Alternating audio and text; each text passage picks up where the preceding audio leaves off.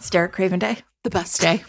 I know. And I feel so excited because, like, we're about to make a big announcement and it feels appropriate It does. that we make it on Derek Craven Day. I know. Look at us. It's like we planned it. We didn't, everybody. This is purely totally did not. just when everything was But let's say we did. Let's say we planned planned it for it. sure. Fated Mates Live is happening. Yes. 20, Fated Mates Live 2024.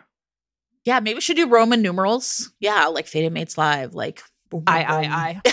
It's not very sexy. Forget it, everybody. No. We're, we're gonna wait till we get up to better. We're workshopping. when We're it's like workshopping it. XXX, then yeah, we're gonna do it. FML. Yes, FML three to the third power cubed. Any of those things if you're mathy. March 23rd at the William Vale Hotel in Brooklyn. A Saturday night at one of the fanciest joints in Brooklyn. I legitimately expected them to be like, I'm not sure you're cool enough. but I love it. How excited are you? Okay, listen, everybody. At the very beginning of season two of Reacher on the TV show, We did not know. I know Reacher. We were there first, Jen. we were there first. Reacher and Neagley went second, and they were in like in the hotel, and I could tell like what the rooms look like, and you know, Reacher's like, "We're at the Vale Hotel," and I was like, "Me too." Who did it better, Jen and Sarah? we definitely did. The other thing is, there was this really funny article. We'll put it in the show notes about last year's in Brooklyn Magazine, and at the end, they they talked to the doorman who were like, "It was a little spicy." That's probably not what they would say about Reacher. We brought a whole vibe to the William Vale, which did. is extremely fancy. But we think that you all deserve nice things. Yes. We believe that romance novels deserves a fancy treatment. So uh, this is what we're doing. Saturday, March 23rd at 7 p.m. Doors open at 6:30. Tickets are available right now at fatedmates.net slash live. It'll take you to an Eventbrite where you can see everything you need to see. Um, and we expect these tickets will go quickly. Yeah. So grab your friends, make a weekend in New York, or if you're local, plan for a fun night out. There's like a great taco truck around the corner. We discovered. we did last time. discover There was also a great meetup apparently that we were not invited to. we were invited to it, Sarah. We just were like, yeah, well, we were like, you know, closing out the room and stuff. invited. I know. Everybody would love was- you. I was carrying speakers like from one. There was side a lot going to on. another. Here's the great part, everybody, though. Wait, You can watch Jen and me like lug stuff around. Oh no. we haven't talked about the bookseller, everyone, is going to be the ripped bodice. Because now they're in Brooklyn too. Now they're in Everybody's cool Brooklyn. in Brooklyn now. Yes. So they will be out selling books. We will be inside. There's going to be bars. It's going to be a good yeah, time. We got, we're gonna have a bar or two possibly in the room for everyone, so you don't have to miss anything, but you can still, you know, have a fun time and imbibe if that's your thing. And we have our lineup set, but we're not announcing it yet uh, because we're trying to. We're like doing a little planning behind the scenes. Uh, right. So it's all seamless when we're ready to go. Everything will be announced very soon, um, but we you can trust us. Yeah. We have three great authors lined up. Oh my God, it's going to be so fun. One other thing I'm going to tell you, everybody, is when you go to the event, right, there is also a link. There's a small block of rooms available, but it's a small block. I think there's like 15 rooms. And um, you have to book through that if you're using it through by like February 21st, I think. Like there's a, a cutoff. So if you are interested in staying at the William Vale, they have a special. So you can check it out. And then if not, it's in Williamsburg, Brooklyn, and there's tons of really cool places next spot, Yep. you know, nearby. So it'll be really fun. we'll be putting to we said we were going to do this last year but we're definitely this year going to put together a list of like cool places to go around the city if if you're not local um, romance friendly places we'll tell you exactly where to find the moonstruck house Yes, perfect. make it a weekend All right, everybody. So without further ado, our Derek Craven Day episode, which is a real banger. this is kind of a silly full circle moment because uh, I read Devil in Winter by Lisa Kleypas about I was uh, 2019 and I freaked out. Like I had a genuine same I was like, I've never read literature before. This is No, one of baby- us. This is baby's first book. Like it was one of those. Oh my gosh! Did you guys ever watch Jimmy Neutron? Um, Yeah. When he has that like atom moment, Yes. and it's Uh-huh. like ideas are flowing, brain is exploding. I literally go into Spotify and I type in Lisa Kleypas Devil in Winter because I was like, I need to talk to someone about this. first, I'm pretty sure. I'm pretty sure one of the first Derek Craven Day episodes came up. It was like my introduction to the fact that other people in the world were talking about romance, Romance. much less historical Aw. romance, much less Kleypas. It was transformative. I hadn't read Dreaming of You at that point, um, but I was like, I had like truly an unreal out of body experience. Um, so it, it really felt like I was tripping while listening to the episode because I And was here like, you this is doing so much for me right now. And, And now here I am now, I love it. five years Yeah. later. we won't talk about what happened in the ensuing years, but like five years later, here we are. We're all okay. We're still talking about Lisa Kleypas. exactly. Never stop. I, it really was like the beginning of so much for me mentally. Like just like new regions of my brain were being discovered is what I'm trying to say. That's the voice of Sanj, who many of you know as Baskin Suns. Welcome to Fated Mates. We're so excited to have you. I'm so excited to be here. Happy Derek Craven Day. to all who celebrate, which is pretty much all of you listening right now. um, let me tell like my little part of the story about how we met, which is it, I went back and looked. Right, it was 2021. You know, deep in the heart of the pandemic, when we were all just thinking all the time, all the neurons firing, but where would they go?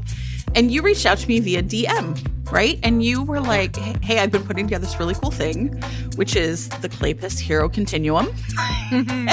and you were like uh, i think applying to graduate schools or phd programs at that time so you're like it's a, like Master's a programs. yeah a little impolitic maybe for this to be my public face right now do you mind and i was like yes i would love to be the face of this right now so i was just like you know a listener right a follower like asked me to share this i hope i tried really hard to like make it clear it was not mine and it garnered so many fun conversations. And that I think was when, yeah, you have those moments where you're just like, oh, romance is unmatched. The best.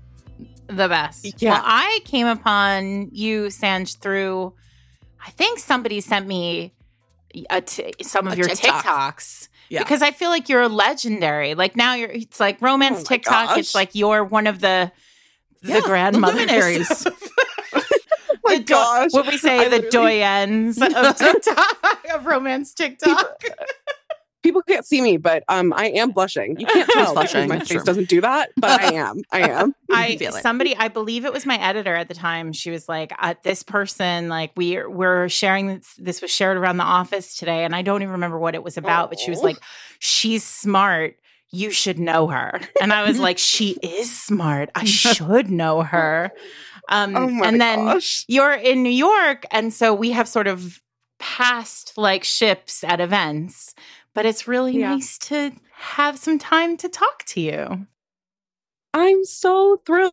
I it's so funny because like I I feel so fraudulent sometimes in these spaces because like I haven't taken an English class since I was 18 and so now it's been like so long but I think sometimes people are like you have like a literary perspective and I'm like no I'm actually a psychologist in training like different discipline like I'm but making it up as I go It's really about Well- feelings.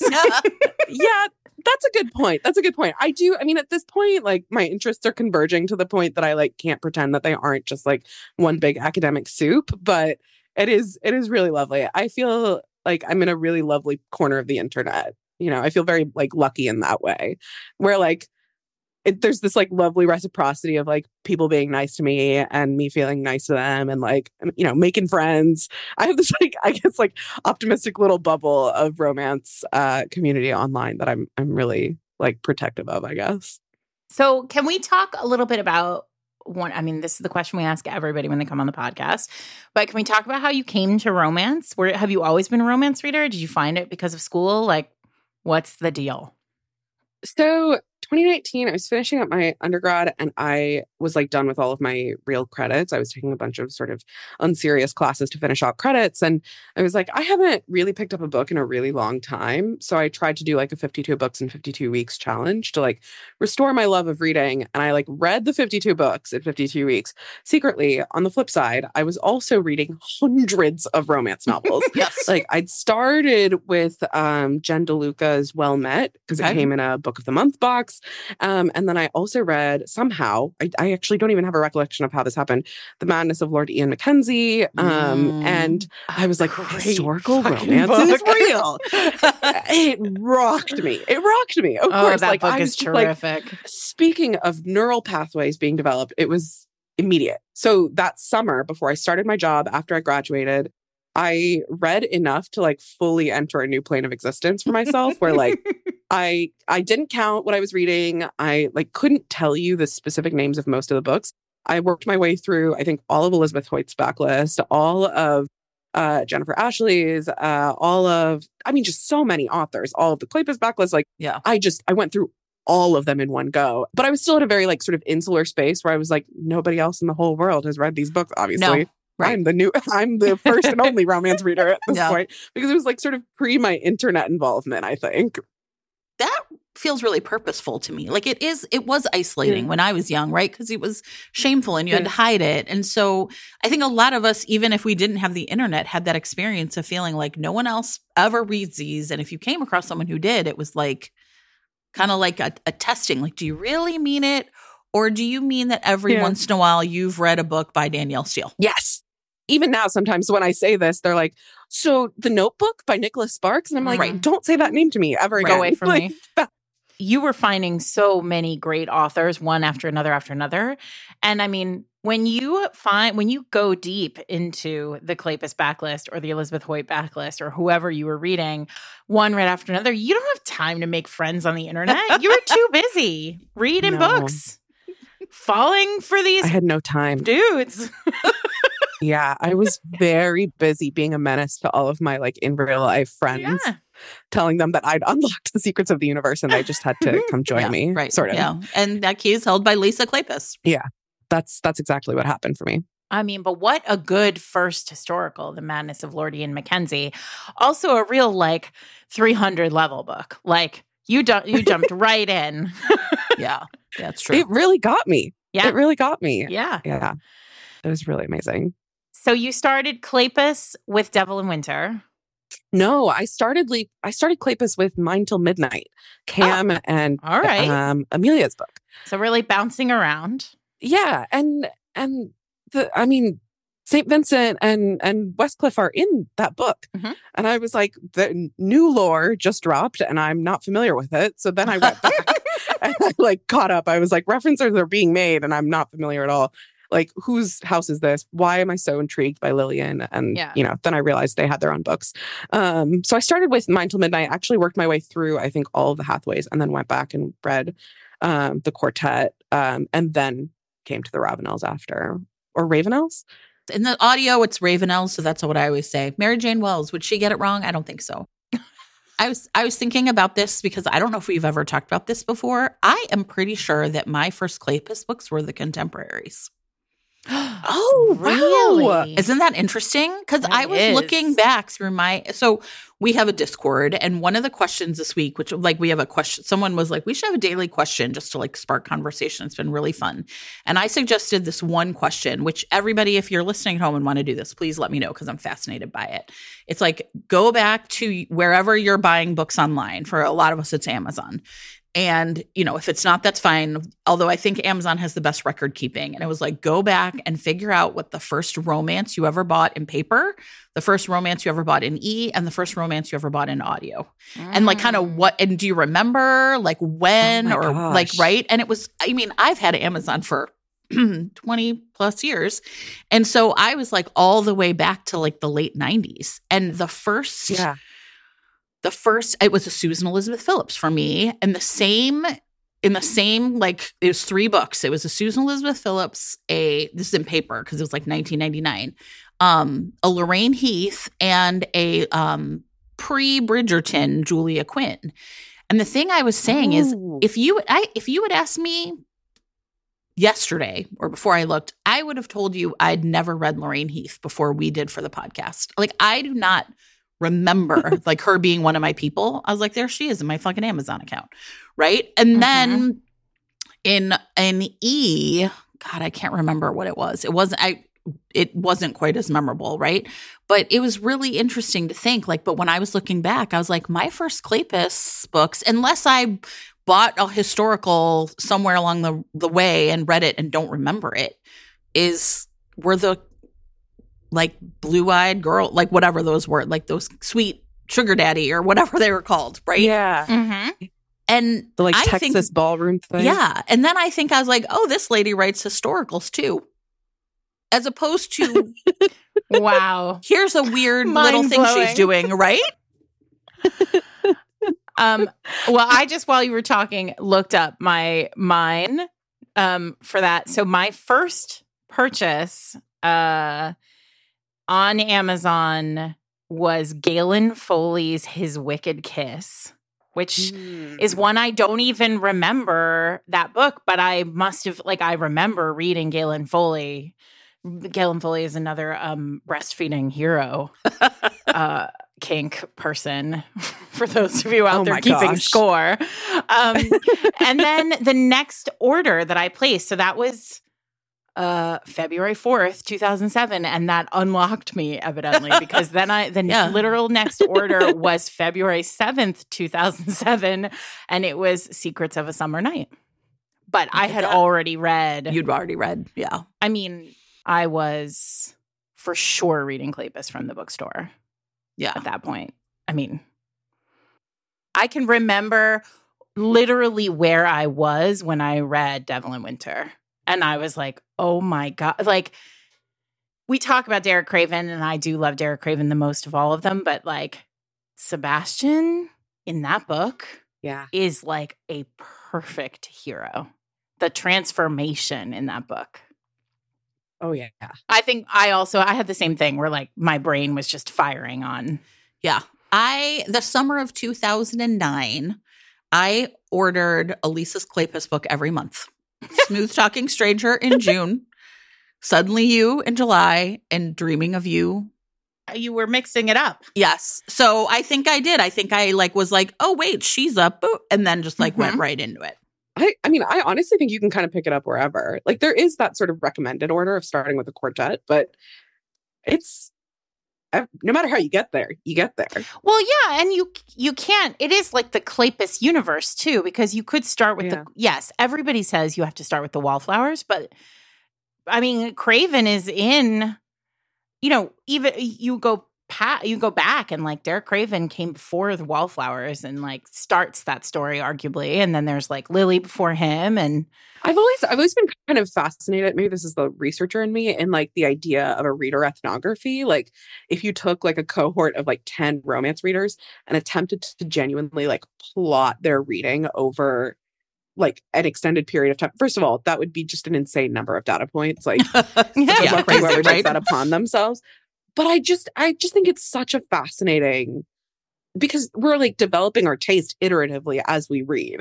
Like the unlocking of all these new sensibilities like shapes all of our future Yeah. sensibilities. Yeah. And then like I don't know, every time I return also because so many of us are like cyclical rereaders, we like develop new ideas. Like for me, even coming back to dreaming of you now, I've in this reread I was like this is a Marxist allegory. Like I came out of this reread of dreaming of you and I was like no, this is 100% a Marxist allegory, which is definitely not what I was thinking the first time I read it. and like, probably not what Lisa Kleypas was thinking when she wrote it, but yes, who's to say? I'm, didn't she do a political science degree? That is yeah, maybe.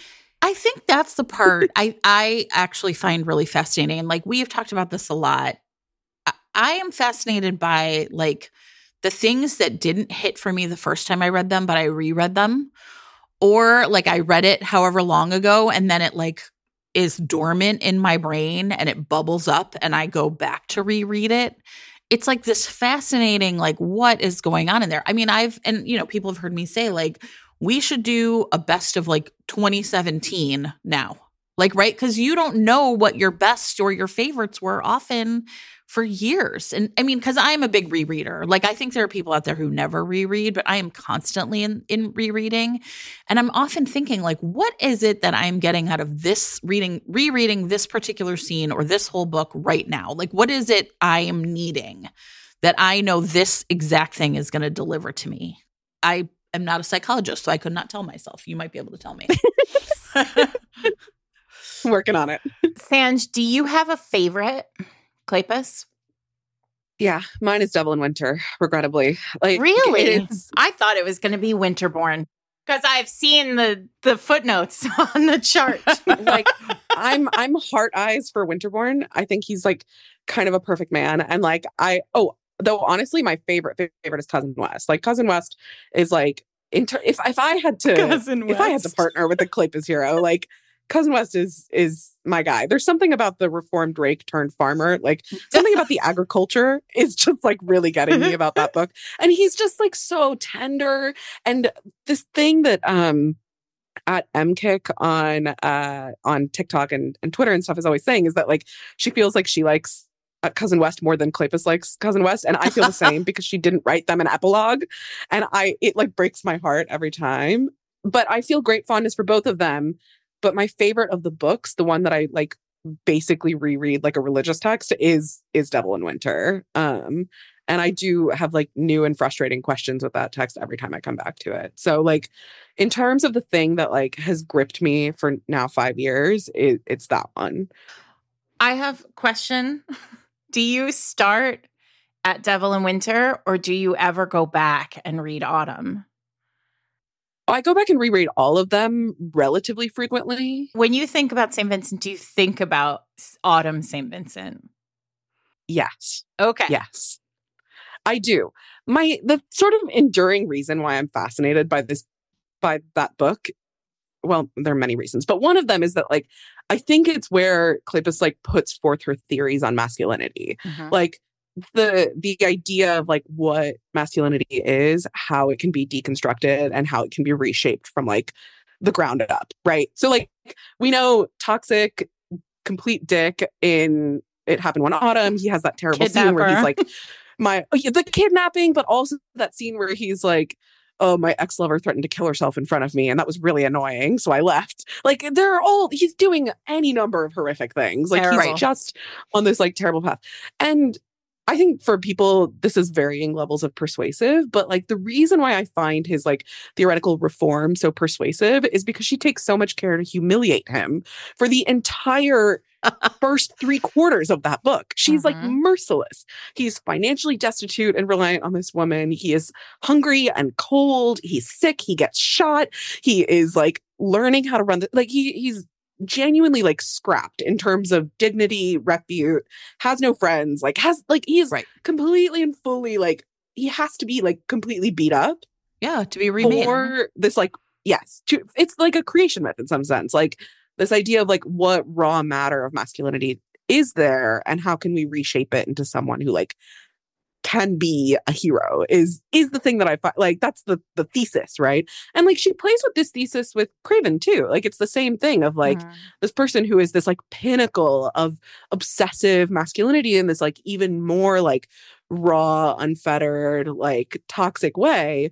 In what way do we make that recreation like genuinely persuasive? Like in some sense sebastian is like an evolution of that same arc like Mhm. two, Yeah. and it's a two book arc in both cases like uh, derek is also you know starting that Can I tell you? And this is something that I was surprised when I reread Devil in Winter.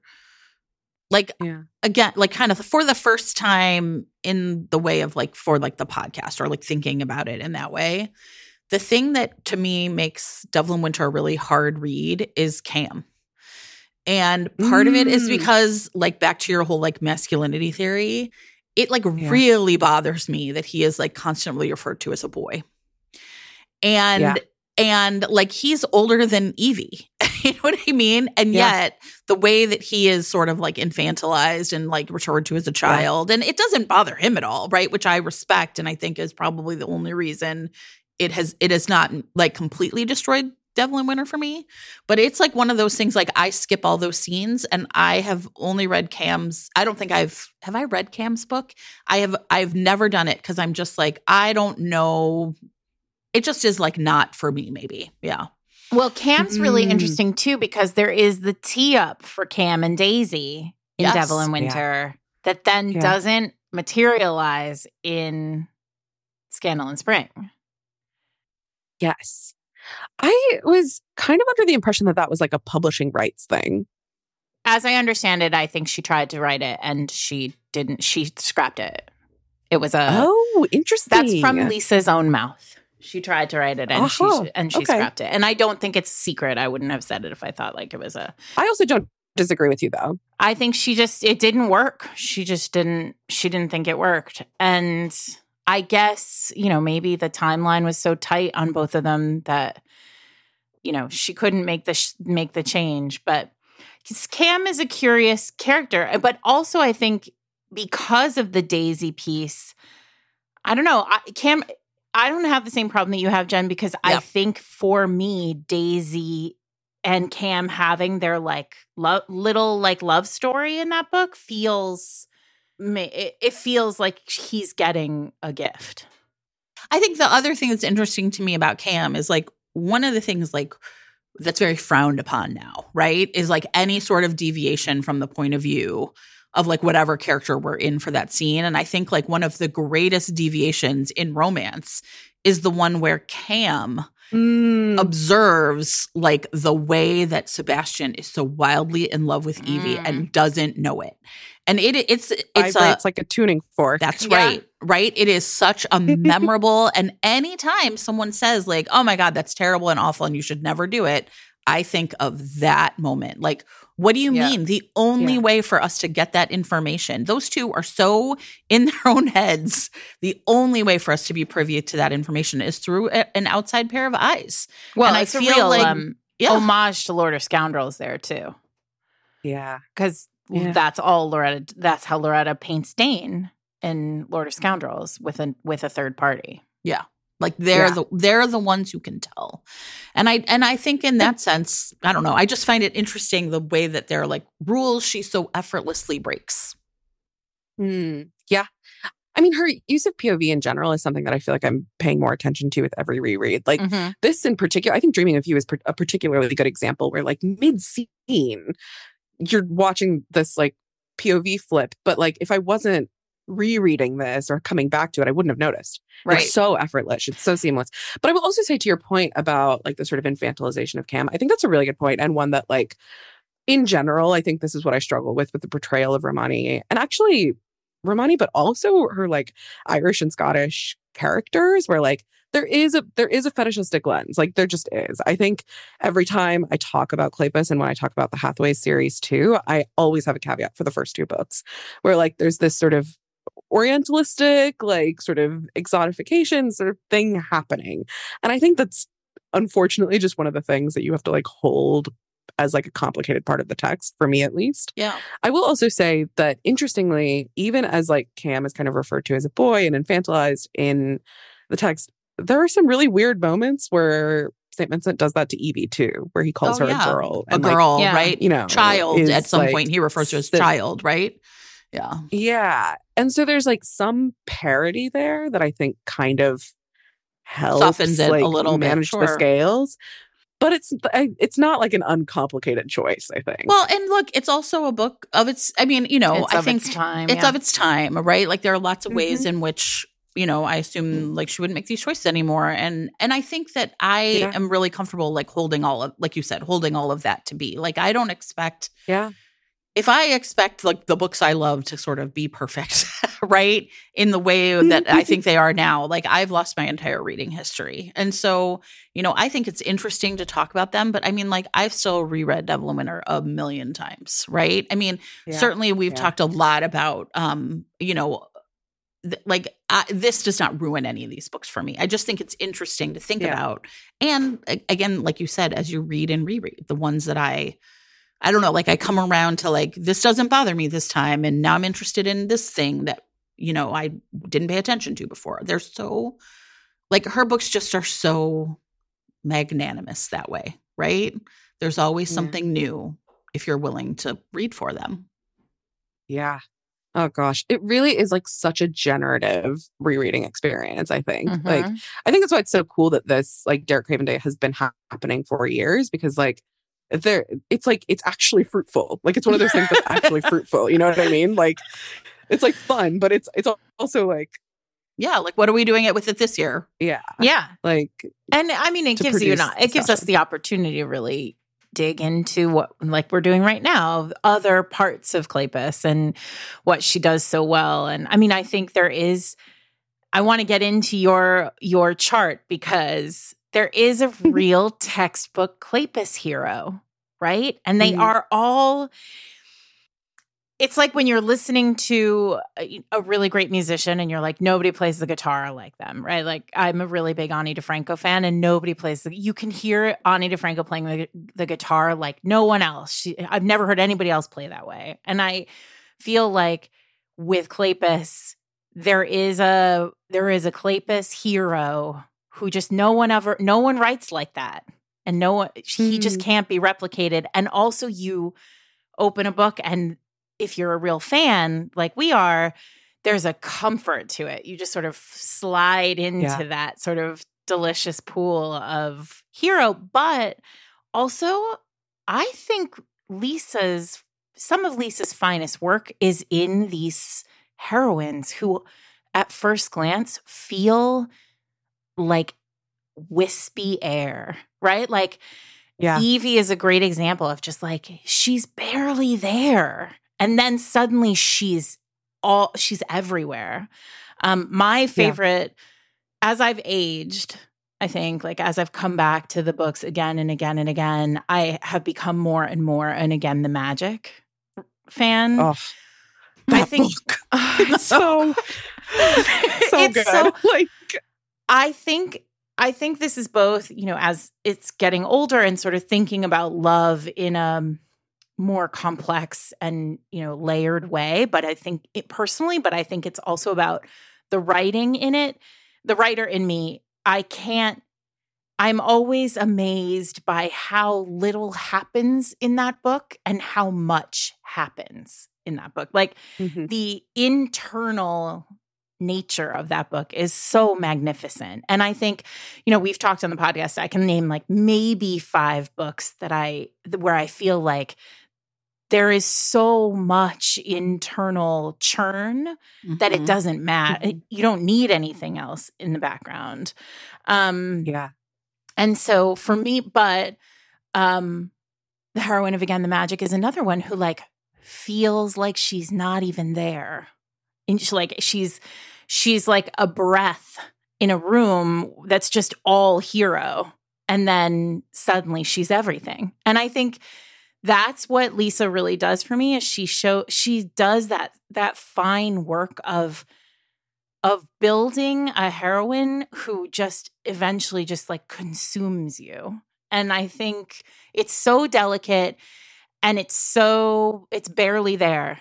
And then suddenly the book just opens up at the end and you think that heroine is unforgettable.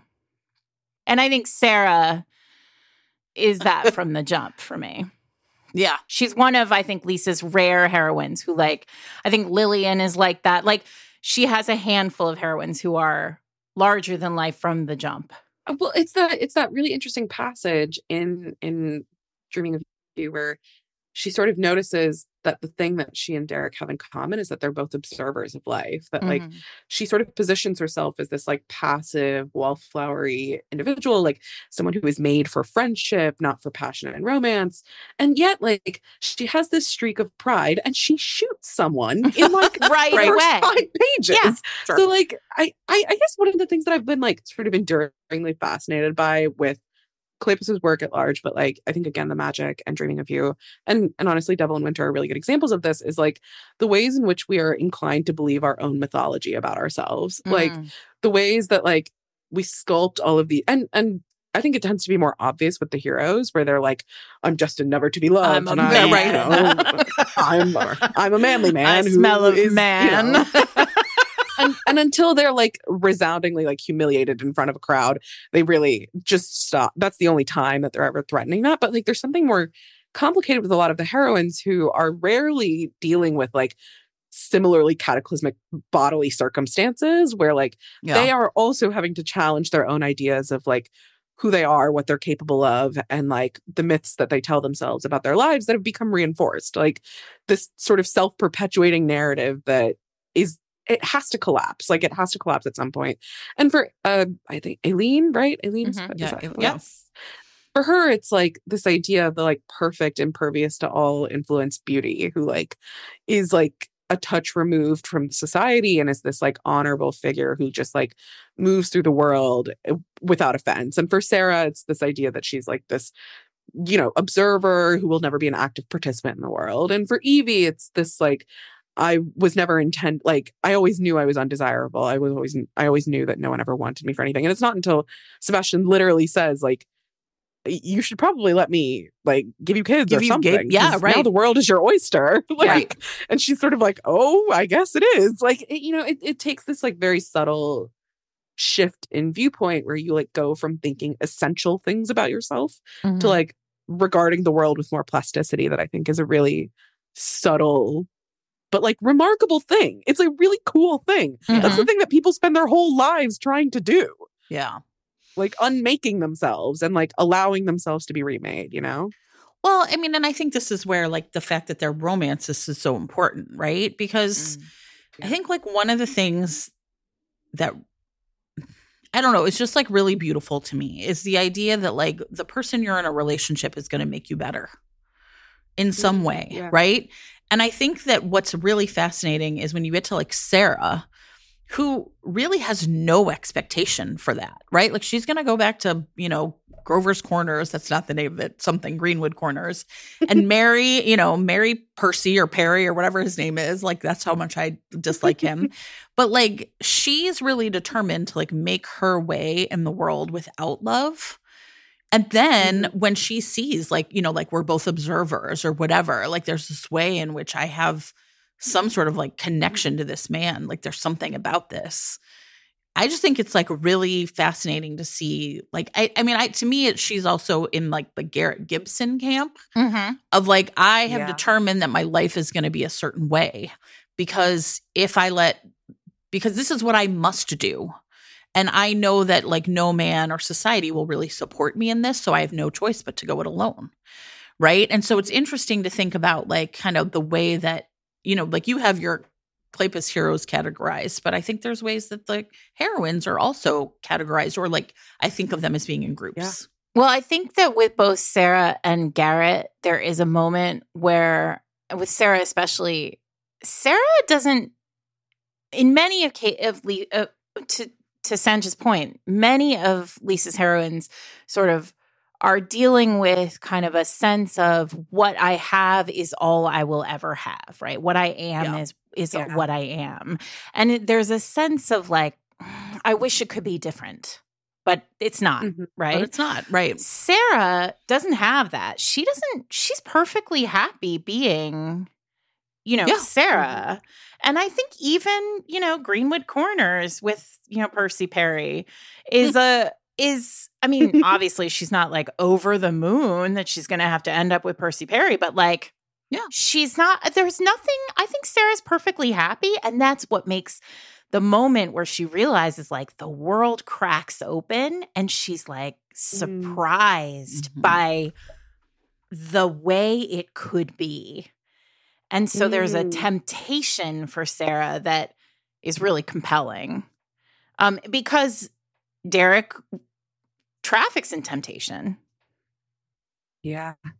She's given the opportunity to like want for Yeah. once. And like, Right, wa- instead of like just, like, really like viscerally want. Like, yeah. Yeah. like it's it's earthy the way that she Mhm. wants in a different way than like you know Aileen wants, but it's you know it, she's a Pisces. She's like up in the clouds. yeah. Aileen Aileen just like wants to float through a castle like Yeah. untouched by all. yeah. Like she wants to be like a marble statue come to life and Mhm. you know. no, Sarah wants to like take off her clothes and like roll in the mud, and it's great because Derek's like, I got you. Yeah. Let me make you mud. Happy to do it. Oh, oh, Derek gosh, Craven yeah. would. He would make you a mud pit. He would. He would. Yes. He would. He wouldn't have anything to do with Burning Man, but he would make you a mud pit. If that's what you wanted, he'd do whatever you wanted. All right, let's look. I'm pulling up your your chart. So I obviously this is audio, so we will put the chart in show notes and we will also put it in the it'll be the chapter image here, but it's going to be difficult to read. So you'll you'll come and look at it on show notes, but um maybe Sanj could walk us through the Happy to do Kleypas it. Hero continuum. Yeah. Oh, and also like where did I mean, I don't know if I got the story about like where did this come from? Is this just like a pandemic fever dream? yeah, how did this come to be? This is okay. So this actually really is the silliest thing in the whole world. so my best friend, my long-suffering best friend, the person who like she reads a lot of romance, but she reads a lot of sort of contemporaries. And like when I'm persuading her to read like my two sort of more niche interests, which is historical and monster romance at the moment for academic reasons, um, I'm always just sending her like unhinged things and expecting her to like be like, sure, sounds great. I'll devote hours of my life to this. So I was like, no, you don't understand. Like, I'm having a brainwave. You need to read all of the Kleypas books. And she was like, I'm not going to read. That's like 15 books. You're insane. I'm not gonna We're do that. And I was that. So I was like, no, but you don't understand. Like, you have to read at least one from each of these categories so you can understand what I'm talking about. so then I made the so category. forever and and like, ever, when we talk about men, we can. exactly. So you're aware that this is what I'm referring to. She has at this point now read The Wallflowers and The Ravenels. I have not gotten her to read The Hathaways or So uh, I've I've Derek never read yet, the but- Hathaways. They are in the vault. I'm saving them for I don't know, I guess societal collapse, if I'm being honest. It's i mean you may be reading it sooner than you expect but I know. it, It could it's be any Nope, this is a fun episode. Oh, right, fun sorry. one, guys. just kidding just kidding it's never to be read um but yeah so i made the chart for her and i was like she's just not appreciating this the way that i need her She to like should. understand what this like work of art has been to me so i was like who better than than to the just Fated Mates. DM yes. Jen out of the blue. The the funny thing about this is also that like I was like I can't put this on my Twitter account because I'm applying to master's programs. Every single one of my doctoral interviews, I was like, I read romance novels and I talk about them on the internet. Like, I didn't private a single thing. I told everybody. nice. And I'm pretty sure I got offers from every school where I talked about romance novels in them. So, like, moral of the story is like, maybe I- I didn't have to be doing all of that and like put Jen through the work of like, you it know, was great. I enjoyed it. monitoring. Like, you had so many comments. It was being like, crazy. yeah. you should be doing this and you should be doing that. And, and I was like, like, I'll not these doing on. Like, stop, stop bullying her. Like, be nice, you know. But like, okay, so that's what it was. Let me actually pull up the chart itself. There are like four iterations, and I'm having Yeah. difficulty finding V4. Um, but V4. yes. Well, because they were like, yeah, V1, V2, right? I don't know what one I'm Yeah. looking at, so I might have an I old think one. that you might have V3. okay. I think I have yeah. okay, yes, V4 I have now. It was February 11th, 2021. So at this point, a few years, which is wild. So we might be making changes right here, right now. Uh, yeah, anything is possible. I'm more than happy to edit. Like things do change as you reread and come back to them. Um, okay, yeah. So the first category are the reformed rakes and degenerates, the ones who have like a really witty sense of humor. So Sebastian, uh, Lord St. Vincent slash Duke of Kingston. We're trying to be specific about titles here. Thank you. Um, is in that one. Sebastian Leo would, be, Hathaway, would Lord that. Of course. His his due credit. Um, Gideon Shaw from Again the Magic, uh, Devon Ravenel, Lord Trenear, um, and West Ravenel. West, I still feel a mm. question mark about where to put him. yeah. He is a reformed rake, but like he's more of a reformed alcoholic. But I mean, so is Gideon Shaw. Who's to say? Anyway, yeah. I think that's up for debate. And that's that category. Then there's the entirely too clever industrialist slash working class Oh. man. So, you know, This is where Tom I now when here. somebody asks me about a, a Kleypas hero, when somebody's like, "What kind of heroes is Kleypas?" Right.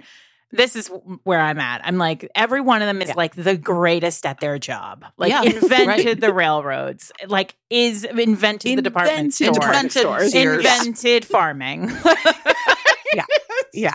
You know Yeah, what's 100%. No one's ever gambled before Derek Craven. No, right. They're always the best She- at their I mean, job. listen, I love it. I mean, I, I it, yeah, give it to me. I just, Okay. I love the way that people talk about work and romance. And Mhm. that's, it's a really special category. Because, like, and Lisa really likes work. Yeah. Yes, the number of things I've learned about like 18th century land management Boilers practices Her from or, like- research, yeah. how And to somehow make it's interesting, right? peppermints. Yes. Yes. I mean, for me, the thing that's really interesting about Tom Severin, and also this is kind of shows up in uh, Garrett Gibson's book too, is like how much work there was to actually persuade people to use trains, like Mhm. Yeah. all of this sort of marketing campaigns, the festival. That was fascinating to me. Yeah. But Mhm. again, not something people would necessarily expect to get out of a romance novel, but if you pay attention, you will. Um, but yes, so Simon Hunt is in there, Zachary Bronson is in there, Harry Rutledge, who like invented the hotel, I guess. Um, Cameron Hunt. I put him in there because like he's kind of a brilliant investor, and he, there's this like really funny scene in the Hathaways where he is like. Yeah, as a joke, I invested a bunch of money in this company that was like building these stretchy rubber things, and it ends up being a factory of rubber bands. Mhm. So he makes a bajillion dollars Sure. off of investing in rubber bands. And then it's about the yearning heroes, which of Sure. course Every- feature there's our, like- Craven. the the note about the yearning one. yeah, it's really important. And they they all yearn, but these are some special yearners. Uh Rhys Winterborne is in there. Kev, Kev, Kev, Merripen is I at the very mean- top. Top Oh, top yearner. he's like invented yearning. So it's I like the top earners and the top yearners. Ex- ah, oh, well said. Yes, that's good. We can give them like sub taglines. Yeah, right, there you go. know? I mean, I think I think there's that's that's canon. Like there's no discussion on who the top yearner is. Like it's Kev Yeah. It's like a self-destructive carrying her around for uh, not that's the only time he'll allow himself to touch her for years. Yeah, I don't. I much. don't It's too really. much. Yeah, Kate Clayborn is her favorite, and I'm like, No, It just listen, sounds it's great, like- but it's too much. It's- yeah, I'd So have to be in a real special place. I'm gonna have to want to sink somebody into the ground to read about a man suffering like that. But I also think there's like a qualifier here in the yearning category that I want to propose because you have McKenna in the yearning category. And what I want is some like a sub yearning category where I've I'm yearning so much I want to kill things. Mhm, Sure. mhm, Possibly mhm. you. Love that. Love that. Oh Like- yeah, that's a really special. Like angry Ugh. yearning. Like, yeah, I'm angry at I'm myself for so feeling this way. mad about how much I am yearning. Mhm, mhm. What are And feelings? I, I would say, see, it's interesting. It's hard. This is because these are bucketed. But like Christopher Phelan goes through a period of this in his book as well. Oh yeah. Because when he finds out that he's been yearning for the wrong girl. He oh, just Oh, loses he's so his mind. mad. Yeah. It's so good. It's so. It's one of the best moments in the whole book where he's like, "I'm gonna kill her." But the Yeah. thing is, Derek Craven also has a "I'm gonna kill her" moment. yeah. There's something about like homicide as yearning that I'm like really drawn to. I mean, mm-hmm. it's not great. We should. We call. It's not the best, sure. but it is also Content the warning best. On the patriarchy, actually- but I love it. Fine. Also like they're not actually gonna do it. No. Hyperbole. Like Like also there's something like What? I wanted I want him to feel every feeling at 11 including yearn killing. Yeah. A 100. year- percent It's. Year, yearnaling. Do you do you both You're on watch side. Grey's Anatomy at all? Yeah, I did Sorry back in the day. Yeah. I've not watched all I- yeah, 27 I haven't seasons or whatever. Recently. I'm I'm hate watching my way through the first 10 seasons of it at, at the moment. And I uh, recently picked up on the concept of referred pain, where like when you experience pain to a main part of your torso, your body like can't process it and refers it elsewhere. Hmm. So like when people experience pain in their arm and, it, and it's like a signal that you're having a heart attack or something. yeah, yeah. Like right. that's what I feel the homicide is yearning is. Yes. It's referred pain. I like right? it. Like Oh, absolutely. The, instead of like it's it's self-flagellation sublimated into murder, Yeah. but not Yes. really. Like Yeah. yearning for murder, you know, that's what it is. That's that's a good caveat, and there are a few that go in there because yeah, Captain Phelan, McKenna, I mean nobody again top top yearn homicide is uh, McKenna. hmm hmm So much agree. so that he's then decided to like come back and kill most of England like as part of it. Yeah, Sure. Just let me blow that whole place up. yes. It's really good. That's also like such a specifically historical romance feature that I'm so drawn to. I've been talking to my friends a lot about Private Arrangements by um, Sherry Thomas. Sherry Thomas. Mhm. where the hero in that is like I I had histrionic fantasies of like ruining your life because I Yeah. was so in love with you basically. Yeah. I do I am a sucker sucker for that generally. again, It's it's, not great, but it's super great. exactly, exactly. These aren't necessarily like models for intimacy obviously. So Well, so wait, I have a question. Can I can I fine tune the murder yearning? So like Sure. when Derek Craven thinks that Sarah is dead, is that like the opposite? Like almost like Oh, suicidal yearning, murder resurrection. Suicidal oh, yearning. Oh yeah. Yeah. Right? I mean, like Um, he. Mhm, mhm. I don't. I mean, maybe. Well, I feel like bring up, all of them though have that edge. Yeah. Like at Yeah. any point, any one of these men could just go right off a cliff. Yeah, like, like- if I'm not with her. Yeah, If she like there is a real Kleypas Yeah. vibe of like if she dies, I die. Like right. Mhm. Not like if there's- like if she we dies, love you die is right. one That side. is yeah. That's a different yes. and then if, she, dies, right. I just don't live. Yes. They're all kind of confronting like an existential dread. Like there is an Oh, yeah. existential wound in all of these heroes that I'm finding really compelling. Well, and I think it's like fascinating because if it goes from like I don't deserve love, I never want love, to like Yeah. then okay, I was saddled with it, but now I can't live without it. Mhm. Right? right. Like this has now. Uh, maybe the reason I was resisting it because I knew it would change me at the molecular level, but now I'm changed, and that's all there is to it. Yeah. Well, I think this is particularly unsubtle in Derek Craven because he literally talks about having such a fascination with death in his Yeah. younger years. And like, mm-hmm. I mean, then literally being a grave robber, but he sort of is like flirting with an absence of meaning and total nihilism. And then he's like Yes, rocked, completely rocked, which I mean, Yeah. I just find really charming. me too. Listen, talk about you. He, he's like, I'll get you a mud puddle, but first let me roll around literally in the ashes of my burned casino and weep for my lost love. I don't hate God, it. imagine if she really was dead. What would he have done? He'd just still lay there. Someone pour some Would mint he? on him. Yes. No, he would, or would he have like he would gone raised into murder. He would have London. murdered. Yeah, right. He would have Jack the Ripper his way through the men of London. yeah, Never, not women. Yeah. And then, Totally. yeah, Yeah, absolutely. we just wouldn't have a and then straight into the Mhm. Thames. yeah. hmm Oh. Uh-huh. He'd go up in blazes. I mean, Thank I hate to say it, ever but like, you know how Bella, I mean, I hate to say it, but like Bella in Twilight basically pulls this move, right? Yeah. Like after Edward breaks up with her, it's like, she's like, what can I do to Yeah. feel alive? Right. And I think that that is, that it's like that, a similar, a similar thing. What can I do to feel Mhm. alive? Poor Derek. And that's why they're yearners. Poor Yeah, I mean, all of them. The, the difficulty, the difficulty with the yearning hero category is just that everyone thinks that the hero they like best is the best yearner, and I do. I understand. Like, I understand the reasoning. There was a lot of like, doesn't he yearn enough? And I'm like, I, okay, totally, but we there must be order. You know, like There must be to order. You're right. I also feel like I have point of order. I'm gonna I'm gonna counter Winterborne on this. I appreciate that you say he fits in every category. This is what the okay. Mhm. Sanchez left a footnote here about Rhys, and it says Rhys Mhm. Winterborne fits every category but the reform rakes. But he did spend two books, bold, obsessing over Helen, so he will stay here with the acknowledgement that he is magic. Which, Mhm. fair. Fair. Mhm. Mhm. I do think Rhys moves way too quickly for us to consider him as a to- as top yearner. Like he Yeah, doesn't. he's he, not. There is five Yeah, minutes fair. where he has allowed himself to Yeah. yearn, and then he's Mhm. after her. So Totally. Yeah, I think, he's he's like, I, for recog- sure. I recognize his working feeling. Let me go ahead clever and take care of it. industrialist. Yeah. Mhm. Oh, total. Let me make you an orchid garden. and learn how to orchid. So let's let's learn about orchids for sure. Like, yeah. we're not in the last category yet, but in the first version, Jack Devlin was in working class industrial.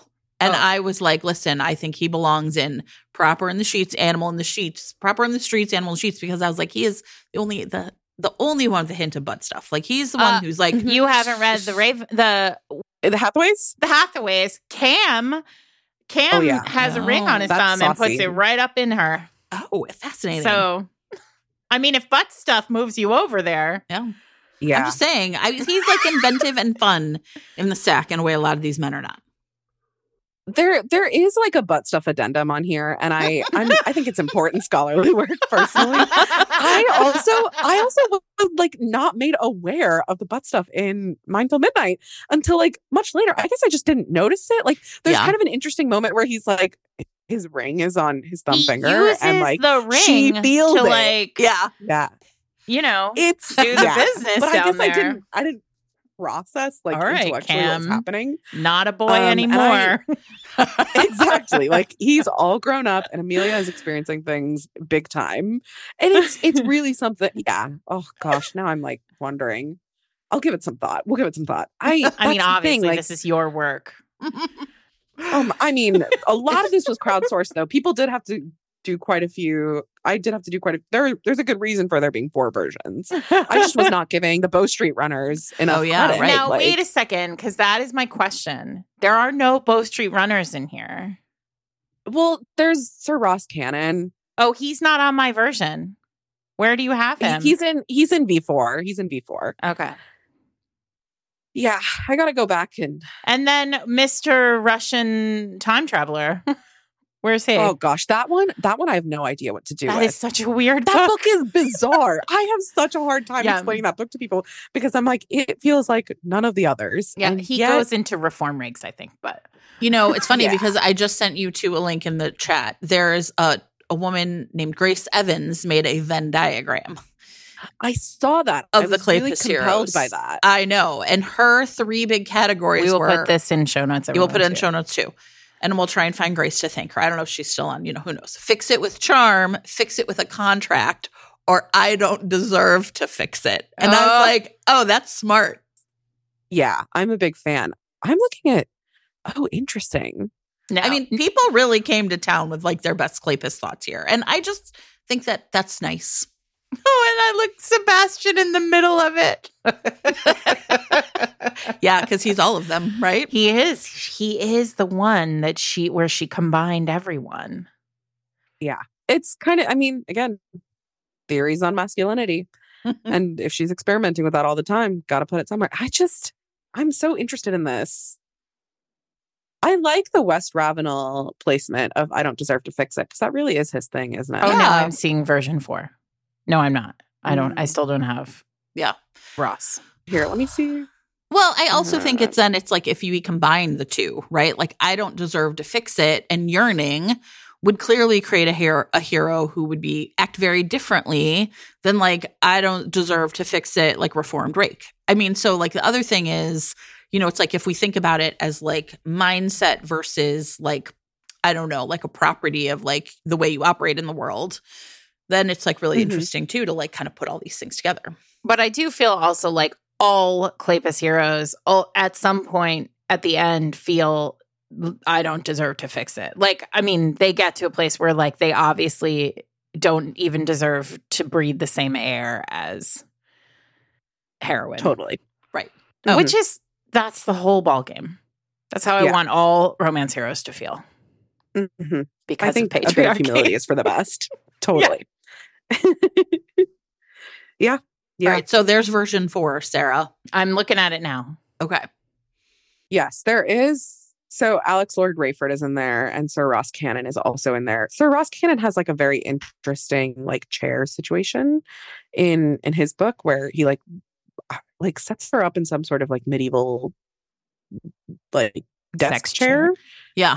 Yeah. So there's a sex chair scene which I think uh, warrants him being proper in the streets, animal in the sheets. This is a very agree with that. misunderstood category.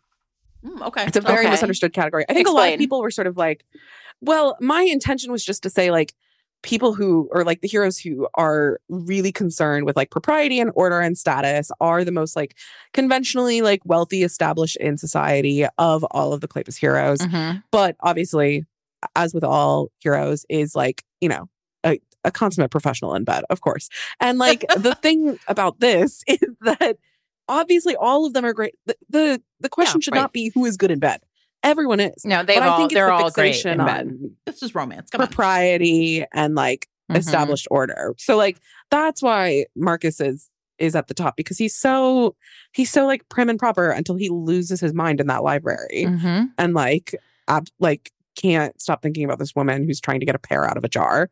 So like he's you know and and Captain Phelan similarly has this thing of like I'm I'm this like tortured military guy who like can't touch this like beautiful young like mm-hmm. unspoiled creature of the woods and wildness but also like it's it's unseemly for us to be seen together and then they like have sex in a barn so you know everybody Sure. wins and then Alex Lord Raiford is also very established but I wouldn't necessarily say he was ever like a very prim and proper person like no.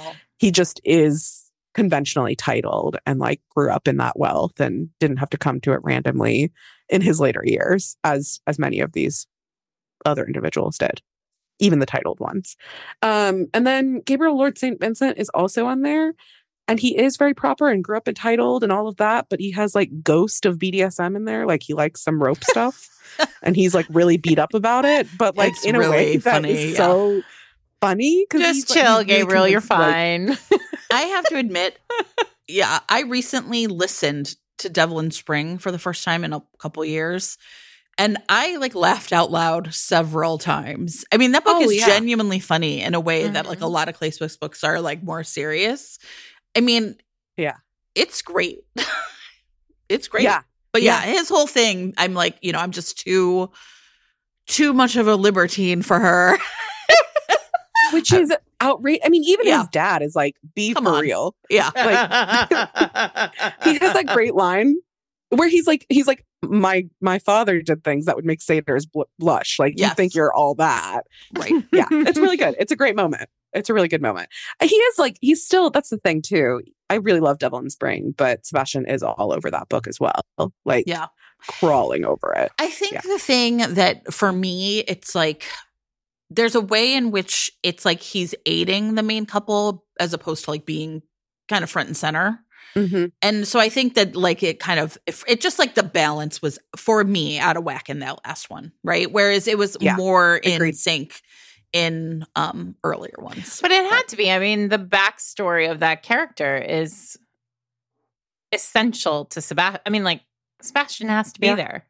Sure. Mhm. Yeah. I love the moment where Gabriel is sort of like, I'm not a rake. My dad was a rake. Once upon a time. he keeps having to be like, I'm not my dad. I'm not But that also there St. is- Vincent. exactly. But there's also some really interesting characterization of aging Sebastian that I find really like kind of lovely to see where it's like not obtrusive.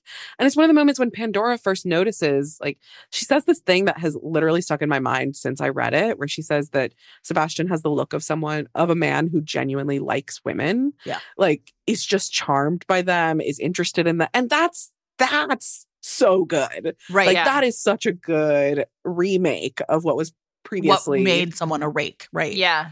Yes. Yes. It's a really good spin. But yeah, so there are some missing pieces here. We don't have Care from Care? Care? Care. I think gosh. care. I don't. I don't know. I don't know. Sorry to Scottish people. Care um, from Devil in Disguise. And a couple of the Bow The Street Bow Street Runners. Runners are missing. M- Mr. Russian Time Traveler is missing. Hold on. T, if we're going to apologize to the good people of Scotland for the things historical romance has done to them, we're going to be here all night. So I'm just So going to say so true. but really has filled the coffers of tourism in Sure. Scotland wel- for yeah. a while. so you're welcome for all those ladies who Sure. come. Sure. That's that's fair. That's fair. We we give it we giveth and we take. Like it's know. exactly. Great. Um. Yeah. I'm looking. Yeah. It's and Midnight that's Angel. the category, Is that, that last the- category. Oh. Is that what it's called? Midnight Angel, the the the Russian one, Stokehurst. It has a purple cover. No, wait. This is. wait, is this right? No, this is wrong. This is another one. Midnight Angel is. She fakes her own death to escape the gallows. What book is this? I don't know. Something I I have want not read read. that one. Oh boy, everyone. no, there is. This is the one. I just don't remember that being the beginning. That's weird. Um, but anyway, this is part Russian. There's selective amnesia, Sure. a tiger. And there's also like a full on dream sequence of him living a past life as a Russian For like a hundred pages. he dreams Yes. of being an oligarch. it is bananas. It is really, really, yes, very odd. And they're Yeah, they're like distant something. cousins. It's there's a lot. Yes. There's a lot in this one. Mhm. And Mhm. um So I, I, you know, not on the chart yet. no, but But I I will totally days. reread it to help you put it on the I mean listen, this is my I- thing. I like even that. the weirdest Kleypas book is definitely a fun read. So Yeah, I completely agree. Like the Bow Street Runners are not the ones I reread most often, but like, uh, there's nothing but a good time to be had. is um suddenly you in here? yeah, Devlin goes. Oh. Devlin, Jack Devlin, of course. Yeah. Yeah. He yeah, he was the Our one who was originally in addendum. Yeah, Butt and I was addendum. like part of the butt stuff, of it. and I was like, look, he's a lot of fun in the sack. I think he belongs in the streets. That is a great book. Yeah, that is a great book. That is a great book. And they all they do yeah, I mean they're all they all yearn. Oh. Lisa. Mhm. Lisa's beautiful heroes.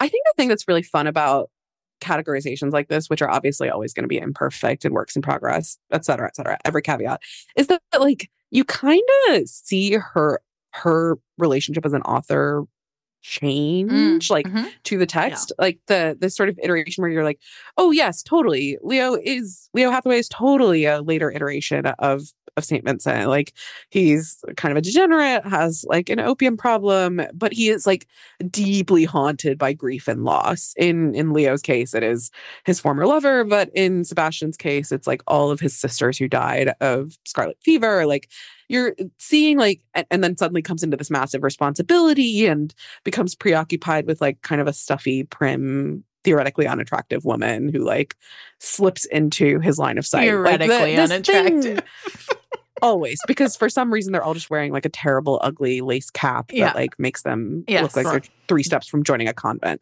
Um but like it, the thing is leo is like a softer version. Like he's a he's a soft succession. And so even as you see these like ghosts of rakes past in the more recent ones like there's something different to be charmed by i think. Even the industrialists get like more complex and like more like Rhys is a later iteration of like zachary bronson and so on and so forth but Absolutely. there's Yeah. there's something there about the growth that I find I wouldn't even necessarily say growth, just like evolution. You know, I, my friend Hannah, who loves Kleypas, like is always like everybody. She's just like, if you need it, you can always just count on Kleypas for a good kidnapping, right? and that was true, Yes, but, but it it's not not, anymore. true anymore. Mm-mm. And I think one of the things that's been really interesting is like to think about like in the Ravenels, like what has like filled that, right? And it's Mm. interesting to me like the way that some of these things have like played out in different ways, right? So like there's sort of like sedition and you know like in for Pandora and for Garrett, like right, like this threat from outside Garrett. Um but you know for like Tom Severin and Cassandra, it's this this orphan child, right? And Yeah. like sort of poverty, like the this sort of that that they're gonna sort of face. I think there's like a really explicit way in which like they several of these heroines get the like use this money to save more than just yourself. Um and I and I think that part's really interesting too. Like as she has like changed or evolved in the way she deals with her characters in some way, we've seen some of what I would consider like those Kleypas hallmarks, right? A good kidnapping Mhm. disappearing. Mhm. Yeah. I guess I guess in Severin's book, Severin and uh Cassandra's book, there is like literally a kidnapping. four second kidnapping. Yeah, but not of Quite- her, quite right? literally. Of this boy, right? Yeah, exactly. Yeah. Right. Exactly. I think the last like traditional kidnapping was Harry Rutledge getting kidnapped at the end of his book and then and then Poppy having to go get him Mm. When he's like stuck in a wall Yep. or something. Yes. Yeah, because he wouldn't make a gun. That was really something. I don't remember that part. He didn't, wouldn't make a gun. Yes, so he's like a brilliant inventor on top of being Yes. someone who invented hotels. Um, so, Wait, he's the one not? who has all the automatons. yeah, yeah, Yeah. And he like meets with a defense contractor who's like, if you make this, England will win every war forever. And he's like, I'm not going to do that. And this guy is Lisa. like, okay, I'll kidnap you and lock you in a room until you in you build the gun that I want you to build. And Poppy is like, that's not going to fly for me. So it's like a proto Iron. Man, but he says no. yes, Exactly. Literally, this could have been literally. the Kleypas Avengers, but he was like, no. Yes. Oh my God, the Kleypas Well, I- Avengers. That's next week, next year's episode. Next year. I I mean, I'll send in my ideas. I, I- you volunteer as tribute. I'm I'm sure people have strong ideas about that too. Oh yeah. But like I, I also think that like in some way as these series progress, the like outside world of like London and like globalism and industrialization mm-hmm. become more pervasive literal threats in these books where like Yeah.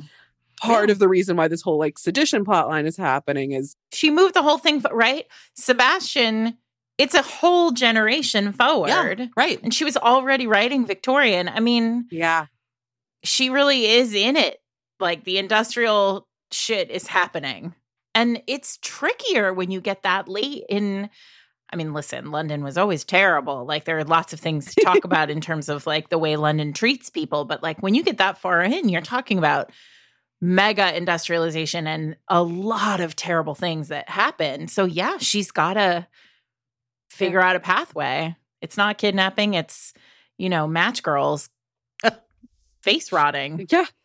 It's not Yeah. that in any of the books, everyone, but it This be, makes is me want to. You know what this makes me want to do though is like go back and reread the contemporaries, Mm.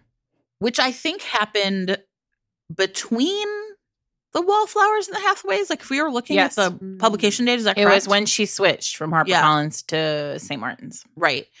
Um, I think it would be really interesting to read them in like light of these categories or the other categories, right? And think like how are because I mean certainly like I think you can lean a lot harder into like the industrialist and the like, you know, like the Mm-hmm. and I think it, you know, was oil. It was like Hardy Cates. And, you know, I mean, I think it's really interesting to think about. I just said it like a I love magic him word, so right? much. Still haven't read them. Oh, really? That's They're- the one, Sanj. That's the one Yeah. to read.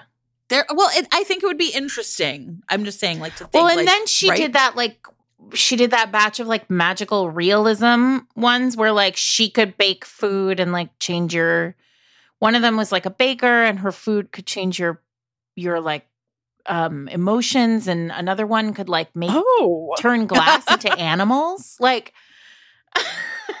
I haven't read those either. She's like, wait a minute. I'm I'm furiously Googling. no there's one think- and like all i can remember is like there's a stained glass window and she like turns it into a a like a giant field of butterflies Hmm. which I i, love might have just ruined for everyone but Oh, is this is this Crystal Cove? No. Yes. Right. Yes, Friday I think that was right. Harbor. Oh my god. you don't have anything else to do right you could just Uh, yeah, read all nothing. these it's fine My semester totally didn't just start. I'll Yeah. start on the tonight. this is important work and then in one of those she explores like shibari like there's you can see lisa What? really trying like Trying things. Yes. Right. and this is why like that that i keep going back to that russian time travel book but like there are there are some books that she has written that really do feel like she was like i'm going to try something completely different here and yeah. uh, like i said like even the weirdest Kleypas is Still has pretty something. Yeah. fun to read That's really Yeah. interesting. Yeah. That's the thing. Like even a, a least favorite for me is still gonna be like Oh yeah. better than a, a lot of other books. Like definitely just- i mean she's clearly one of the best of us Yeah. I mean, I'm not Ugh. even the ones. Yes, I, I'll just say agree. Like it's like Lisa Kleypas Yeah. is like pizza. It's always good. yeah. I I would agree with that.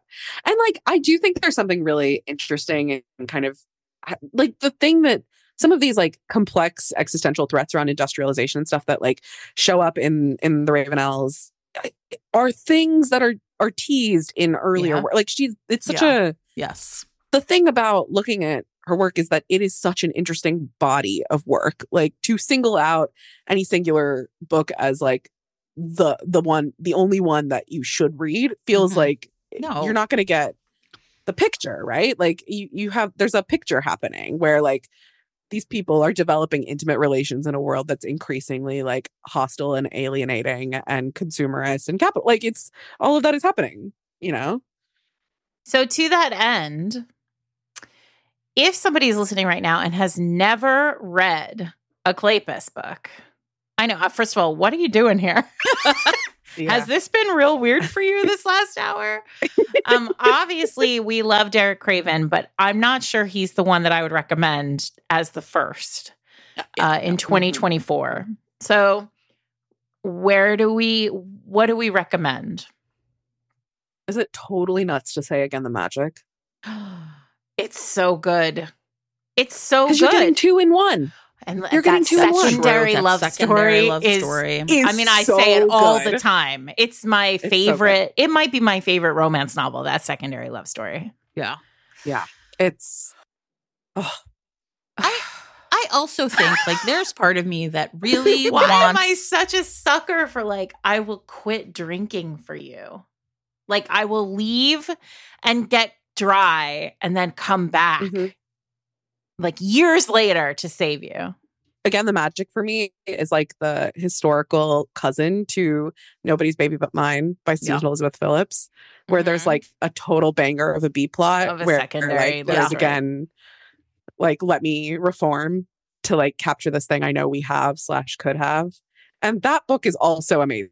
I'm always like waxing poetic about Nobody's Baby But Mine, but it- Same. Yeah, I think that book there's is so good. an yeah. adjacency here that's worthwhile. I really struggle with addiction and romance when it's Mm. in the A plot Mm. because what I deeply want for a character who's struggling with addiction in a romance novel is to like leave the book and go take care of themselves and heal whatever that looks like. Mhm. And then when you are ready to find love and again, come back, ready for love. Yeah. right? And that's Mhm. probably why that works for me because that right Mhm. It's interesting though because I think that there are large there is a large swath of romance readers who would rather not see it that way. Like who would rather see them like believe that there is like a that it come imme- that it be immediate. Like the Yeah. characters doing the work Mm. has to be like on page with the other character. And I agree with you. Like I think Yeah. it has to be off I think. I'm just too steeped in Mhm. the whole idea of like when you're going through recovery, like they t- say to you, They right? say don't start a relationship. Don't start a relationship for like a year. Like you have to be yourself first. And I think I just really believe that about every kind of relationship. Like that if you're entering into it and you're not yourself, Yeah. not your best self, but like yourself, right? Then yes. Yeah. In this So- particular book, there is a Yeah. secondary love story. Everyone, check your content warnings. But I'm going to tell you there is a, there is an addiction plot line, um, but he does do his own work. Mhm. I agree. Again, the magic is a good starting That's a point. good- that's a it's great also, I think you're right, Sanj. It's also really good for new readers in 2024. Like Yeah. it's a little bit quieter Mhm. but you Mhm. don't have to know all the players from earlier series, which I think Mhm. is can be a hard. piece yeah. of the Ravenel challenge. Problem, yeah. Right? Yeah. yeah. I mean, I think that's true. I think, I mean, suddenly you is very fun. Yeah. Jack Devlin knows what he's about. There is also a miscarriage in that one, which like Oh, I mean, Yeah. I but Yeah. like I don't But- know, it doesn't occupy a ton of page time and I don't think that's necessarily a reason to avoid it as a book.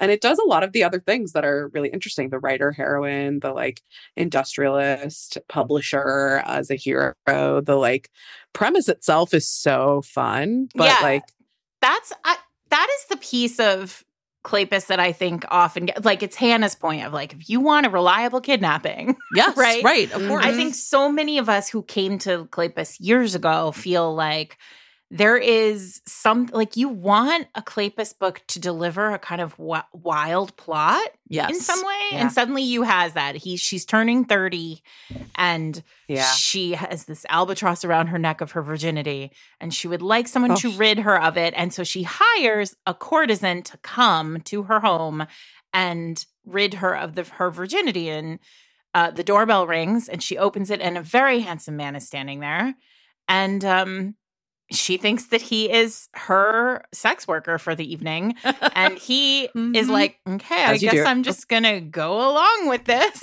seems fun. and it's that's like chapter one. So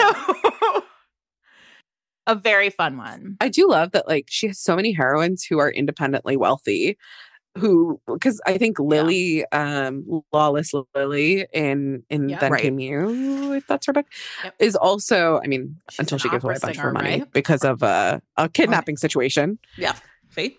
Uh, she's got like a an Italian count ex-husband or something who's been like you know dragging her Mhm. child around so well yes she's independently wealthy and like uh in suddenly you she's independently wealthy evie is wealthier than sebastian like the there in a lot of circumstances i think economic reliance is like a really huge motivating Lillian is like a perfume.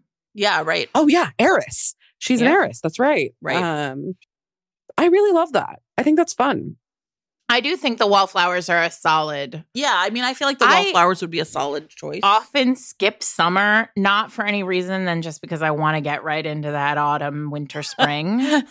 sure. um, but summer is great too. So Is that Westcliff? yeah, Right. I no, Westcliff no, is uh, it's autumn. That's A right. short king. A short If you like you know, I just wanted to say king. a short king. Yes. Somebody the other day like tweet, re- tweeted or something like, you know, It was me. I Fist- made was it you?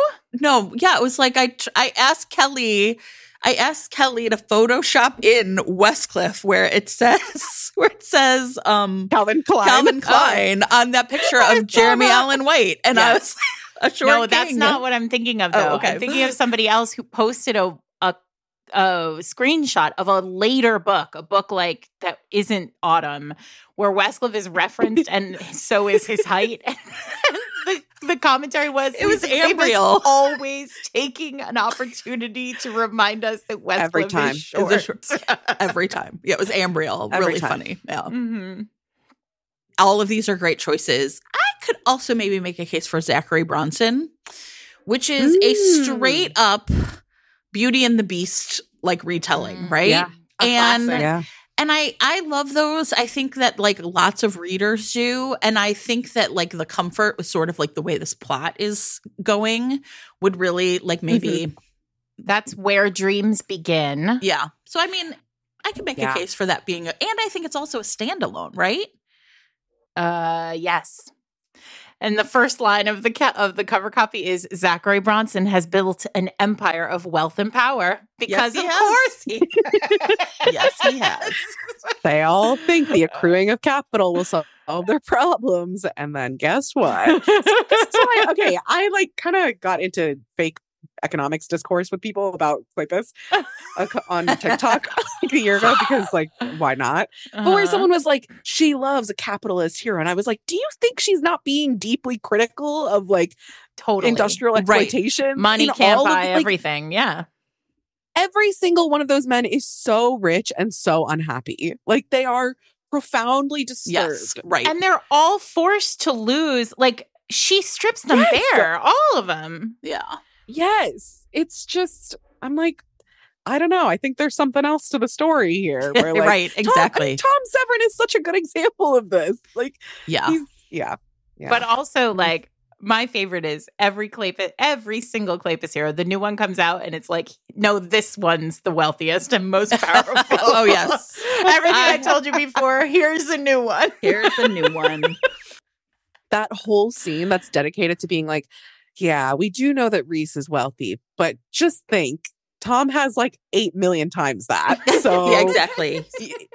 like, One and a my half boyfriend's more than than your what we have. boyfriend. These three dumb sisters who have never seen anything but Hampshire landed the three most eligible bachelors, the three richest dudes. and dudes. good for them. I don't care. Good for Even it's romance reasons. It's perfect. yeah. I don't. right. I have no notes on any of this. But I mean, I think what's interesting about Severin in particular, which I, I would not start with Severin. Everyone. No, I would not begin. either. I I wouldn't at all. I think you have to is I think that he is such an outsider in a way that like Rhys thinks he's an outsider but isn't even in the way that Tom Mm-mm. is. And I think it's really interesting to see like him as a character like he is not after a society wife the same way Rhys Winterborne is, right? He wants Yeah. something different. And it's really, really interesting to me the way, like, I. Uh, I don't know. I'm uh, the first time I read it, I was like, I don't. I, it was fine, but ev- in the interim, I've read it a couple more times and have been really like, oh, there's so much interesting stuff going on here, right? I love that book, but again, it's the situation of like there's so many other characters who like make Right. appearances. So Mhm. like oh yeah, no, it's real Karen feeding. Yeah. Yeah, who's West and who's Westcliff and who's you know, you it, there are just too many other questions to answer. And also, it's like it is very different. You're right too that like it, I think some of the tone and context of other Kleypas novels, like if this is going to be your primer to it, it will feel very different if you oh, go oh yeah, back no, this is yeah. I wouldn't read it. any of the wallflowers. yeah, like, no, no, no. anything Like, read, that. you know, Yeah. read that last. I mean, it's a different book. and I love it. It's so good. the newspaper. He buys her a newspaper. like, Listen, the best. how can you? That's oh, it's so good. It's so it's good. so good. It is. I love it. In every book, it's like, Eddie he buys her. Fill in the blank. Here's the thing: every Kleypas, he- every Kleypas hero is like, "What is the problem that you have? Let me just throw all Yeah. my money at solving whatever your problem is." And that's Yeah. Really compelling in late stage capitalism. Right. And then it's like, and then please take your money and solve the world's problems, you think, right? Yeah. Well, West West is a notable departure from these because he is like so broke and like not like even in inheriting or whatever he, he might get, he's not going to get a lot from Phoebe. He has like a little parcel of land. I think he and Kev Christopher are the two who, Phelan. like Yeah. Doesn't have any ah, money. Oh, that's right. That's right. He's got that uh estate that he never wanted to inherit. Um yeah, there there I think those are the three like notable exceptions to that. Like Yeah. let me throw money at your problem. Mm. Listen. Yeah. And still An hour and a uh, half they're in, winners. I feel like we could keep going for Forever. hours. That's the best thing there's about so much. Derek Craven Day Yeah, I think earlier this week I was like, Sarah's like, should we prepare something? And I was like, I trust the process. That's what I say to my husband all the time right now. We were like downtown Chicago, and he was like, "Where are we going to park?" And I was like, "Just trust the process." And like I turned the corner, and there was like a There's parking spot. spot. right there, and he's like, "What the fuck?" And I was like, "Listen, I told you just trust." Yeah. And tonight, put it into the universe. I was like, "This is just all Yeah. going to flow with zero problem. Trust the process." and here it we are. sure did. So There's Kleypas magic afoot. yeah, that's it. Mhm. there is. But like not in the Russian ancestor way, in the I mean, who knows? Any one of way. us could go asleep, to, go to sleep tonight, and like dream, Dream for a year yeah. for hundred pages about being a Sure. Russian oligarch. I'm going to update you both in the Totally. morning. Are you going to make TikToks then about why Derek Craven is a Marxist treatise? Because I think we've run out of time like here. to know Oh, about that. But I 100%. okay. yeah. I Are you going to preview yeah, that I for will us here? absolutely. Okay. I'm I'm happy to preview it here. I mean, my it's it's very simple. I think it's just that thing of like he keeps talking about like how the accrual of wealth, like he is he is like capitalist exploitation embodied at the beginning, and he's sort of this like libertarian fantasy of someone who like pulled himself up by his Yes, bootstrap, right. bootstraps, Born in a drain born pipe. in a drain pipe, and you know hawked his wares, including his body question Yeah. mark uh, at the potential prostitution, um, until he like achieved status and respect, and it just was hollow and empty and not what he wanted. And also he like alienates himself from like the work and the people that he like Yeah. he it the, the thing that he seeks all his life is the thing that corrupts him more than like the circumstances of his birth or anything like that and this sort of like myth of capitalist upward mobility is the thing that he really buys into at the beginning of the book right and Right. like it's it's the thing that he thinks will sustain him and then he's like i have ennui Yeah. i have rich man disease of ennui which is the funniest it's like one I of the funniest it. lines the first the first third of that book is so funny like it So just it really is so funny because he takes himself so seriously well, the gaudy, Oh. like everything, and he's just he's designed everything in gold and like scrolls, and it's awful. It just sounds awful. and It's how supposed just like to make you feel like, ugh. right. And It's but the way that like everyone loves Sarah and Worthy and all everyone's always like, Miss, you know, though it's great. Like, listen, what a book. You know, to Mhm. me, I will say this, right? Derek Craven Day, you don't have to love Derek Craven to love Derek Craven Day. You just have to love romance, Exactly. exactly right? It's simple, everybody. It's not complicated. To celebrate Derek Craven Day, go talk to somebody about romance novels. Yeah. A hundred percent It Mm. doesn't even have to be Elisa Kleypas. That's it. encouraged but not required Or Exactly. In the Sanj method, go to Spotify and just enter in your favorite romance novel and listen to whatever podcast appears. Probably Oh, ours. i'm so truly so glad that i found it oh i also i started reading immortals after dark after listening to that episode i was like oh this Did oh, you this- enjoy it? i joined here yeah of course i've Okay. read it all i yeah, like, I mean, I have like strong personal feelings about Lothair, and I can't do anything about it. I also read um the Mafia Wait, series. positive or negative feelings about Lothair? Positive, positive. I don't know. You said strong personal, and I was like, oh yeah, sorry. I Is have he your strong feelings fave? about it all, but positive. Lothair's oh, your fave. Gosh, it's hard. I, I It maybe, is yeah, hard. Yeah, hear. right. You're like, yeah. It's tough. It's really tough. That book is so. Speaking of bananas, but I just Oh, like yeah. I can't get over the like ripping your heart out with your bare hands and sticking it in a Yes. box. And then when she no. sends her finger back, Mhm. terrific. That's masterful. Also, I imagine you, like me, really Yeah. love that scene with Lothair and Nyx, where they talk about just Oh, being old. Yes. It's the greatest scene in the whole series. Yes. I think about it all the time. I think, oh, me too. I think about that scene all the time. Just like how tired about they like are. memory and immortality and like how much like eh, like mortality is the thing that like makes you cherish things. like oh and no Oh one my gosh, understands so except for it. this other person.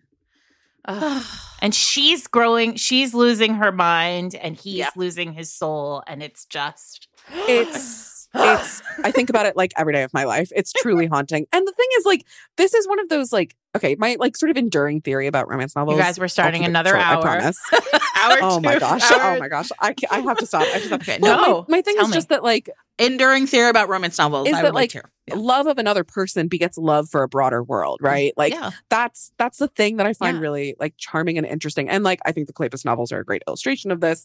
Love of this person is the thing that connects them to like being with people and in community again. Hence the like Marxism of it all. But like that's that's the moment where you like see you all the adjacent intimacies like that aren't the central couple or or throuple or whatever it is are some of the places where you see that in action where like Lothaire's like love of his well, why am I forgetting her name? Ellie? Ellie. Ellie. Ellie is her name? Yeah. Yes. Mhm. Her his like love of Ellie. It's not the first time he's ever experienced that, but like this adjacent intimacy he has with Nyx is like it's the seeds of something where like they become more open with each other too Yeah. because he is more open with Ellie. So like he's just like better. He's just better in He's all better, right? Being in love makes you better. Oh. and that's it. If being in love doesn't make you better, then you're in the wrong romance novel, right? Then you're in something else. I don't know what that is. Literary fiction, I guess. Go Right? away. We don't care. But Well- that's it. I feel like, you know, like that's the thing you have to believe. Like being in this relationship and being with this person, you know, these friends I have, they're making me better. And I think that's like why romance is so great. Like it's about really believing that, like really trusting yourself to love. It's going to make you better, the best version of yourself you can be. That's Derek Craven and those spectacles. Oh, God Ugh, damn. Stop. We didn't even talk about the spectacles. Mhm. So good. I know. One year, what we have to do for Derek Craven Day is talismans. yeah. Every book and its talisman. 'Cause Yeah. that's the I thing. think- I think you guys- does. I think you guys had made that point in that very 1st Derek Mhm. Craven, and I have I. It was like one of those things where I couldn't unsee it. Like every Kleypas I read Now after, I was like, like, "Oh my "What's the God." talisman?" Yeah. Yeah, it was really good. She's so good. Um, Sanj, tell everyone where they can find more of your brilliance. Thank you. That's so generous and kind. Um, but at Baskin Suns on TikTok and on Twitter sparingly these days because that app is really rough. Um, Instagram, which I'm bad at but enjoy, and Threads, I guess, which is worse um, than Twitter. Um, so Baskin Suns everywhere, but Yeah, mostly mostly- but TikTok. mostly TikTok. Yes, yes. Um, well, this was really fun. Will you come another time and talk about someone oh else? my with gosh, us? happily, easily. We'll have a Lothaire anniversary episode, I guess. Yeah. We'll Well, plan for four hours of recording time. Don't worry. Yeah, I was gonna Um, say I well, we're yeah. gonna have a lot to discuss. amazing. Um so we everyone uh you you can go to show notes at fatedmates.net and see sanj's terrific chart which we will have the most updated version of for you um we are Fated mates. I'm sarah maclean. I'm here with my friend jen prokop. We are uh you can find us again at fatedmates.net or on Twitter at Fated Mates or on Instagram at Fated Mates Pod. And if you really enjoy just like this kind of deep dive conversation, you can join us on Patreon at patreon.com slash fated mates, where you get access to our Discord, where there are 800 or so people Talking about this all the time. to talk about to do this. In fact, today they are definitely there Zachary Bronson Team Zachary Bronson always gets loud in the comments on Derek Craven Day, and that's where they, they are there right now. Um, happy Derek Craven Day. Go talk about romance novels with people because they're great. Thanks for joining us, Sanj. Thanks for having me.